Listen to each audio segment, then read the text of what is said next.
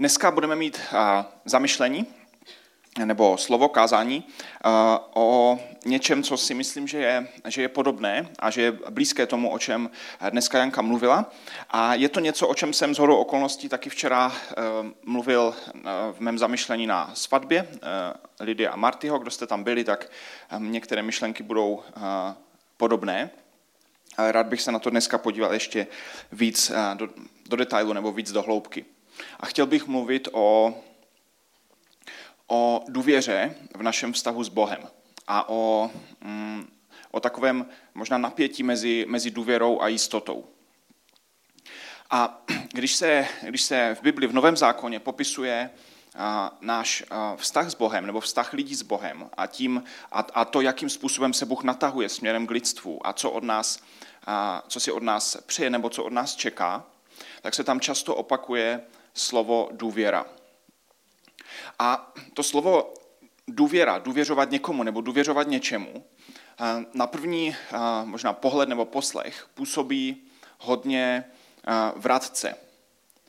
Protože my tady na zemi jsme zvyklí, že když vložíme svou důvěru v někoho, ať už v nějakého konkrétního člověka, nebo v nějaký systém, nebo v nějakou církev, nebo v nějakou komunitu, tak se ta důvěra může velmi lehko zklamat.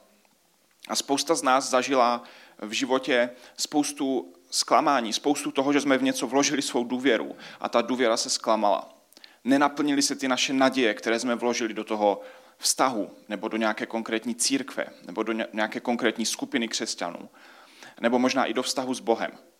A tak máme tendenci si v průběhu života budovat takové bariéry, abychom se už znova nesklamali, abychom už znova nemuseli cítit tu bolest, tu zradu a možná hlavně tu zklamanou naději, že doufáme v něco, že důvěřujeme něčemu, že se těšíme, že to vyjde a ono to nakonec nevyjde.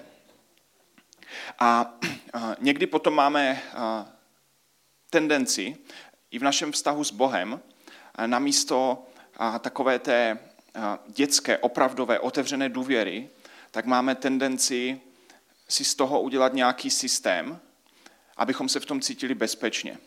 A je to systém nějakých jistot, nějakých věcí, o kterých jsme přesvědčeni, protože se prostě potřebujeme něčeho držet. A je to pak nějaká sada nějakých vzorců chování.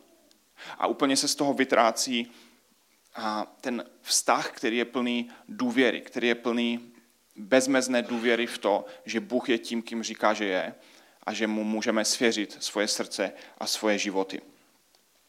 A když já jsem včera i na té svatbě jsem zmiňoval jeden příběh, který je z knihy Genesis, a teď ho chci zmínit jenom okrajově, kdy pokud jste četli začátek Bible, stvoření světa, tak tam dojde k situaci, kdy Adam s Evou mají před sebou celou zahradu, ve které můžou bydlet, můžou tam jíst, co chtějí. A Bůh jim říká jenom, můžete, co chcete, můžete všecko, pojmenujte všechny zvířata, to vám zabere docela dost času, ale akorát nejeste tady z toho jednoho stromu. A Adam s Evou mají před sebou volbu Bohu věřit, důvěřovat, že skutečně ten strom není nic dobrého, anebo mají volbu Bohu nedůvěřovat a zkusit z toho stromu jíst. A za nimi tam přijde had, nebo respektive, jak včera poukázala moje manželka, had nemůže přijít, ale za nimi se připlazí had, nebo možná měl tehdy ještě nožičky, takže zkrátka setkají se s hadem a ten had, on nezačne nahlodávat tu realitu, která kolem nich je. On jim nezačne říkat, podívejte se, to všechno ovoce tady je hnusné, vy si myslíte, že je dobré, ale ono to není zdravé, je to hnusné. A Bůh jim, had jim nezačne říkat, ten Bůh neexistuje, to jste si jenom vymysleli, to, že k vám mluvil, to, že ho tady můžete zažívat, spojení s ním, to je všechno jakoby falešné, fake. Ale ten had, místo aby začal nahlodávat nějakou realitu kolem nich, tak on začal nahlodávat to, co bylo nejkřehčí a co nejvíce nahlodat mohl. A to byla jejich důvěra v Boha.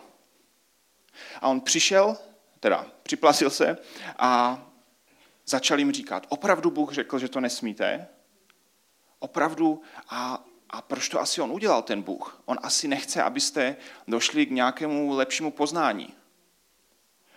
A ten vztah dokonalý, který byl mezi Adamem a Evou a Bohem, tak byl nahlodaný. Ta důvěra, která tam byla, byla najednou pryč. A Adam s Evou na to skočili a skutečně to vyzkoušeli. A ta zpochybněná důvěra vedla ke ztrátě víry a pak v konečném důsledku ke ztrátě vztahu. To pouto mezi Bohem a lidstvem bylo tímhle, nebo ten dokonalý vztah mezi Bohem a lidstvem byl tímhle zrušen a zničen. Protože každý zdravý vztah je, ať už s Bohem nebo s lidmi, tak je založen na důvěře. Pokud máte partnera životního, tak něco, na čem ten vztah musí stát, pokud má být funkčně vzájemná důvěra. Kdybyste svého partnera zamkli doma, abyste měli jistotu, že si nikoho jiného nenajde, abyste měli jistotu, že se s nikým jiným jakoby nebude seznamovat, tak to není zdravý vztah. Ve zdravém vztahu musíte mít důvěru, že ten druhý člověk vás miluje, že vás neopustí, že tady je pro vás, že to, co vám říká, že je pravda. A to je něco, co je křehké, protože ta důvěra se může zklamat, ale je to nesmírně důležité, protože bez důvěry se ze vztahu stává jenom nějaký systém. A pokud jste křesťané, tak jste ve vašem životě někdy v minulosti dospěli do momentu, kdy jste se rozhodli důvěřovat Bohu se svým životem, kdy jste změnili nějak životní styl, vaše priority a vaše zásady a rozhodli jste se, že to, co Ježíš Kristus učí, je asi pravda a že tomu můžete důvěřovat. Přestože jste nikdy neprožili jasný důkaz, že byste mohli mít naprostou jistotu, že to tak skutečně je. Protože víra a důvěra jsou v něčem mnohem silnější a mnohem pevnější, než mít nějaké jistoty, které stejně nakonec se můžou zklamat. A máme tady jeden verš z Bible, z listu do Efezu z 2. kapitoly. A tam ten autor popisuje, je to v takovém volnějším překladu, ale ten autor, apoštol Pavel, říká, že to, že jste zachráněni, to, že vám Bůh dává milost, to, že jste zachráněni, je milost. A sami k tomu nemůžete přidat nic, než že s důvěrou přijmete, co Bůh pro vás učinil. A tady ten motiv důvěry, že se s důvěrou natáhneme k Bohu, že s důvěrou mu svěříme svoje srdce a svůj život, ten se v Biblii opakuje velmi často. Protože každý vztah stojí na důvěře. Stojí a padá na důvěře nebo nedůvěře. A já bych se chtěl podívat na jeden příběh z Bible, z Nového zákona, a on je zapsán ve 2 evangelích. Já bych se chtěl podívat na ten zápis, který je v evangeliu Matouše, protože ho napsal Matouš, a je to z 8. kapitoly 5. až 10. verš. A ten příběh je, mimochodem je to jediný příběh, kdy je napsané, že Ježíš byl pozitivně překvapený, že Ježíš z něčeho úžasl. Což když jste Boží syn a jste víceméně všemohoucí a vševědoucí, tak to, že vás něco pozitivně překvapí, nebo to, že jako je napsané, že úžasl, tak to je něco, co je samo o sobě už dost fascinující a dost překvapující. Takže píše se tam, že Ježíš vcházel do Kafarnaum a potom dál čteme, že tam byl s ním velký dav. To znamená, že Ježíš nebyl sám, ale spousta lidí se za ním hrnulo, ať už, že byli ohromeni jeho učením, nebo je nějakým způsobem uzdravil, oni mu byli vděční, anebo ještě od něho něco chtěli, čekali, že od něho něco dostanou. A tak za Ježíšem šel velký dav a Ježíš, když vcházel do Kafarnaum, přistoupil k němu římský setník a prosil ho. Teď římský setník byl někdo, kdo nebyl úplně symbolem věřícího člověka. V tehdejší době byli Židé okupováni Římany, jak jsem už myslím tady minule zmiňoval, a Židé byli ti, kdo byli ti věřící, ti, kdo čekali na Mesiáše, ti, kdo dodržovali všechno to, co Bůh řekl, ti, kdo v podstatě celé svoje životy předělali a nasměrovali vůči tomu, aby Bůh byl spokojený, aby viděl, že skutečně ho berou vážně. A Římané Židy okupovali, Římané měli spoustu různých pohanských bohů, ale byli mezi nimi i takoví, kteří začali věřit v Boha Izraele. kteří začali věřit v toho židovského boha, který sice nebyl jejich vlastní a kterému se nemohli až tak moc přiblížit, protože se nemohli jen tak stát židy a vlastně být součástí toho všeho, ale kteří nějakým způsobem v Boha začali věřit a nějakým způsobem podle toho začali žít. A tady ten římský setník byl jeden z těchto lidí. A on přistoupil k Ježíši, respektive když máme jiný zápis toho příběhu v jiném evangeliu, tak tam je napsané, že ani nepřistoupil on sám, ale že, protože se necítil hoden, aby jakoby Ježíše obtěžoval, takže poslal svoje sluhy a sám nedorazil. Což v té době bylo naprosto běžné, že pokud pošlete někoho ve vašem jménu, tak to má úplně stejnou autoritu, jako kdybyste přišli vy sami. Dneska to někdy běžné je, někdy ne. Takže přistoupil k němu římský setník, pro jednoduchost si můžete představit, že tam je on osobně, příběhu to neublíží, a prosil ho: Pane, můj služebník leží doma raněn mrtvicí a strašně trpí. Takže Říman, který se nějak tak jakoby přifařil nebo připojil k tomu, že věří v Boha Izraele až někdy později v životě, který nebyl součástí židovského národa, tak má doma nemocného služebníka. A pravděpodobně to byl docela schopný služebník, možná byli přátelé, a to znamená, že pro něho bylo nesmírně důležité, aby pokud něco mohl dělat, aby s tím něco dělal. Takže můj služebník leží doma raněn mrtvicí a strašně trpí. Můžeme dále?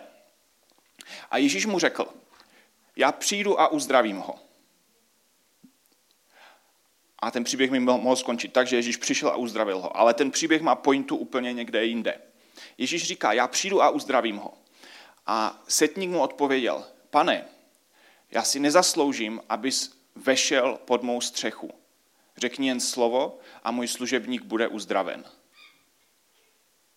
Můžeme dále? A on pokračuje v tom proslovu a říká: Sám jsem přece člověk, který podléhá velení a velí vojákům. Když někomu řeknu jdi, tak jde. A když někomu řeknu přijď, tak přijde. A když řeknu svému otroku udělej to, udělá to. A on tím dává najevo: Ježíši, ty máš takovou autoritu, že když řekneš, ať se to stane, tak se to stane. Já nevím jak, já nevím proč, ale ty máš tu autoritu, tak jako já mám tu autoritu nad mými vojáky. Takže nemusíš ani chodit, protože tě nechci otravovat, nechci tě obtěžovat, necítím se hoden, ale prosím, vyřeš tohle, prosím, uzdrav toho mého služebníka. A pokračuje to, ta pasáž. A je tam napsané, že Ježíš, překvapen tím, co uslyšel, nebo Ježíš v úžasu nad tím, co uslyšel, řekl těm, kdo šli za ním, řekl tomu zástupu: Amen, říkám vám, takovou víru jsem nikde v Izraeli nenašel. Je to jediný případ, kdy Ježíš byl pozitivně překvapený z něčeho, kdy nad něčím úžasl. A je to zrovna nad vírou, není to nad něčím, co někdo udělal, že něco postavil nebo že něco založil. Je to nad vírou jednoho člověka, který ani nebyl žid. Bylo to nad... Představte si ten zástup židů. Všichni ti, kdo některé Ježíš uzdravil, některé uzdraví, teď ti židé čekají na toho Mesiáše, přemýšlejí, jestli to je skutečně Ježíš, přinášejí ty oběti, prostě dělají všechno možné, mohli by se rozkrájet proto, aby byli ti, kdo jsou bohabojní, ti, kdo jsou věřící. A Ježíš říká: to, co tady vidím na tom setníkovi, tu víru, já jsem to neviděl nikde v Izraeli, u nikoho z židů. U nikoho z vás. Což muselo některé urazit. A minimálně je to muselo vést k zamyšlení. A já si zkouším představit, co se v tom momentě stalo. Protože pak dál to pokračuje tak, že se skutečně vrátili a našli, že ten služebník byl uzdraven. Ale představte si tu situaci. Stojíte tam, dav, přijde nějaký setník nebo nějací jakoby Římaní a chcou po Ježíšovi, ať uzdraví toho, ale ať s ním ani nechodí, že ho nechcou otravovat. A v tom momentě se nestane vůbec nic. Ti, kdo tam stojí, tak všechno je pořád stejné. Když se díváte na nějaký film, kde se stane něco kouzelného nebo magického, tak obvykle tam vidíte nějaký záblesk. Jo, takže nějaký záblesk, anebo všechny zamrazí po zádech, nebo... se nějaký takový jakoby hřmění uslyšíte a všichni jako ví, že se něco stalo. ale ta realita vypadala pořád stejně. Ten setník tam přišel, mluvil s Ježíšem, Ježíš řekl, ano, já ho uzdravím, a nic se nestalo. Žádné zahřmění, žádný blesk, ten nemocný člověk tam nebyl a ten setník stejně věřil, že Ježíš něco udělal. Bylo pořád, slunce pořád svítilo, anebo pořád nesvítilo, podle toho, jestli bylo zataženo. Nic se viditelného nezměnilo v jejich životech. Pořád bylo 40 stupňů ve stínu, pořád tam byl zmatený dav, který možná nevěděl, co se děje.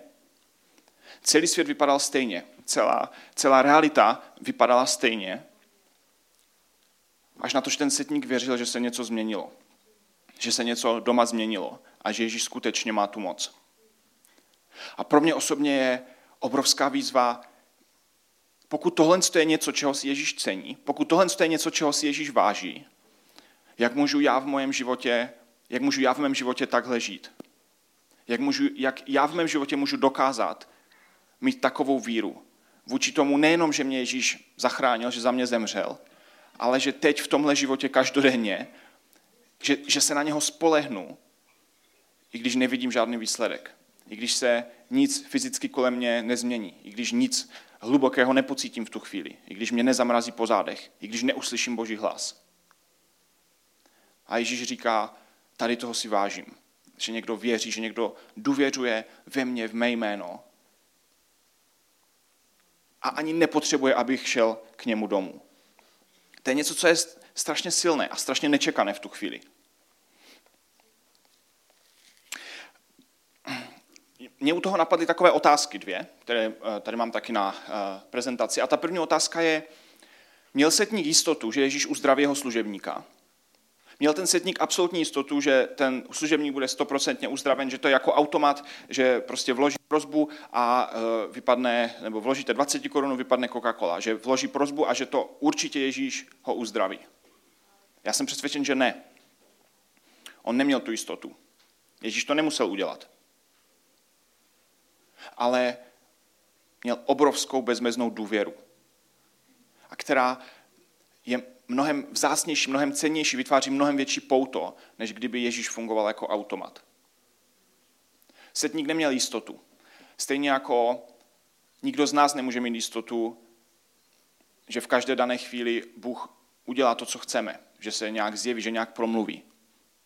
Stejně tak Janka, když tady mluvila, tak nemluvila o jistotě, že teď už 100% ví, že Bůh existuje, že to všechno je pravda a že už to nemusí řešit.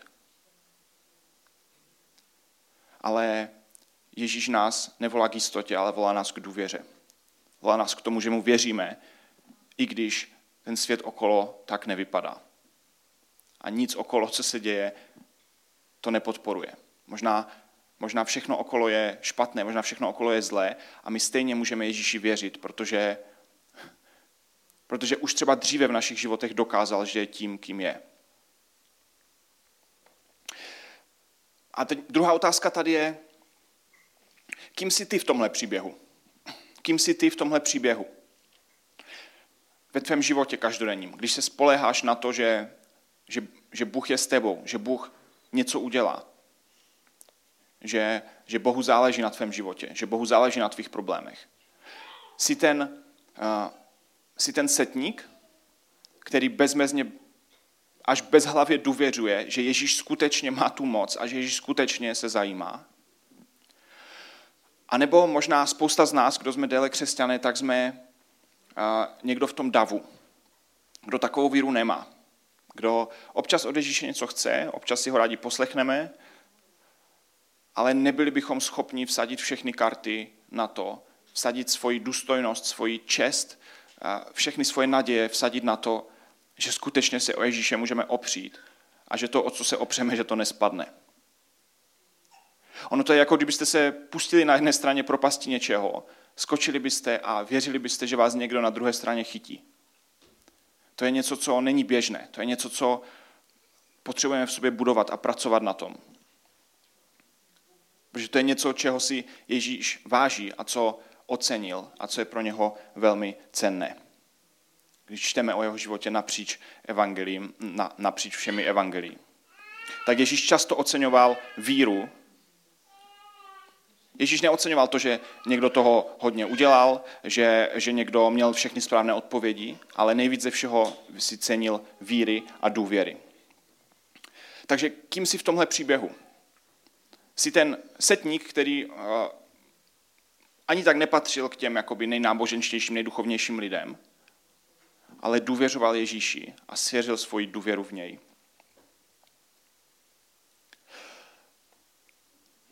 A to je pro nás taková otázka nebo výzva pro dnešek. Nakolik je pro nás, kdo jsme křesťané, už třeba díl, nakolik je víra v Krista taková rutina, pohodlná jistota, něco, nad čím už ani nepřemýšlíme, radši proto moc neobětujeme, co kdyby to náhodou jako byla blbost, ale jakoby hodí se nám to, tak to máme tak nějak uspořádané, jo, bohoslužba, občas něčím pomoct a tak dále. A bereme to jako takovou samozřejmost, takovou věc, co se nám hodí do života. A nakolik je naše víra v Krista skutečně každodenní aktivní důvěra, která se projevuje tím, že dáváme v šanc svoje srdce, sami sebe, že jsme ochotní vsadit všechny karty na to, že Ježíš nás podrží.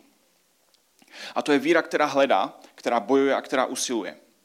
Protože když máte důvěru ve vztahu, tak o tu důvěru musíte bojovat, musíte ji budovat. To není něco, co vznikne samo a navždy to máte. Je to víra, která bojuje, která hledá, která usiluje o to, že jsme schopni s důvěrou přijímat, kým Bůh je, co pro nás udělal a co pro nás dělá. Tak, ještě na závěr, tam je něco, jsem už říkal, myšlenka na prezentaci, že Ježíš nás nevolá k jistotě, ale volá nás k důvěře. Tak to je naše dnešní výzva pro nás. Jak moc mu důvěřuješ? Jak moc jsi mu schopen, ochoten důvěřovat? Že skutečně tě podrží. Že skutečně je tím, kým říkal, že je.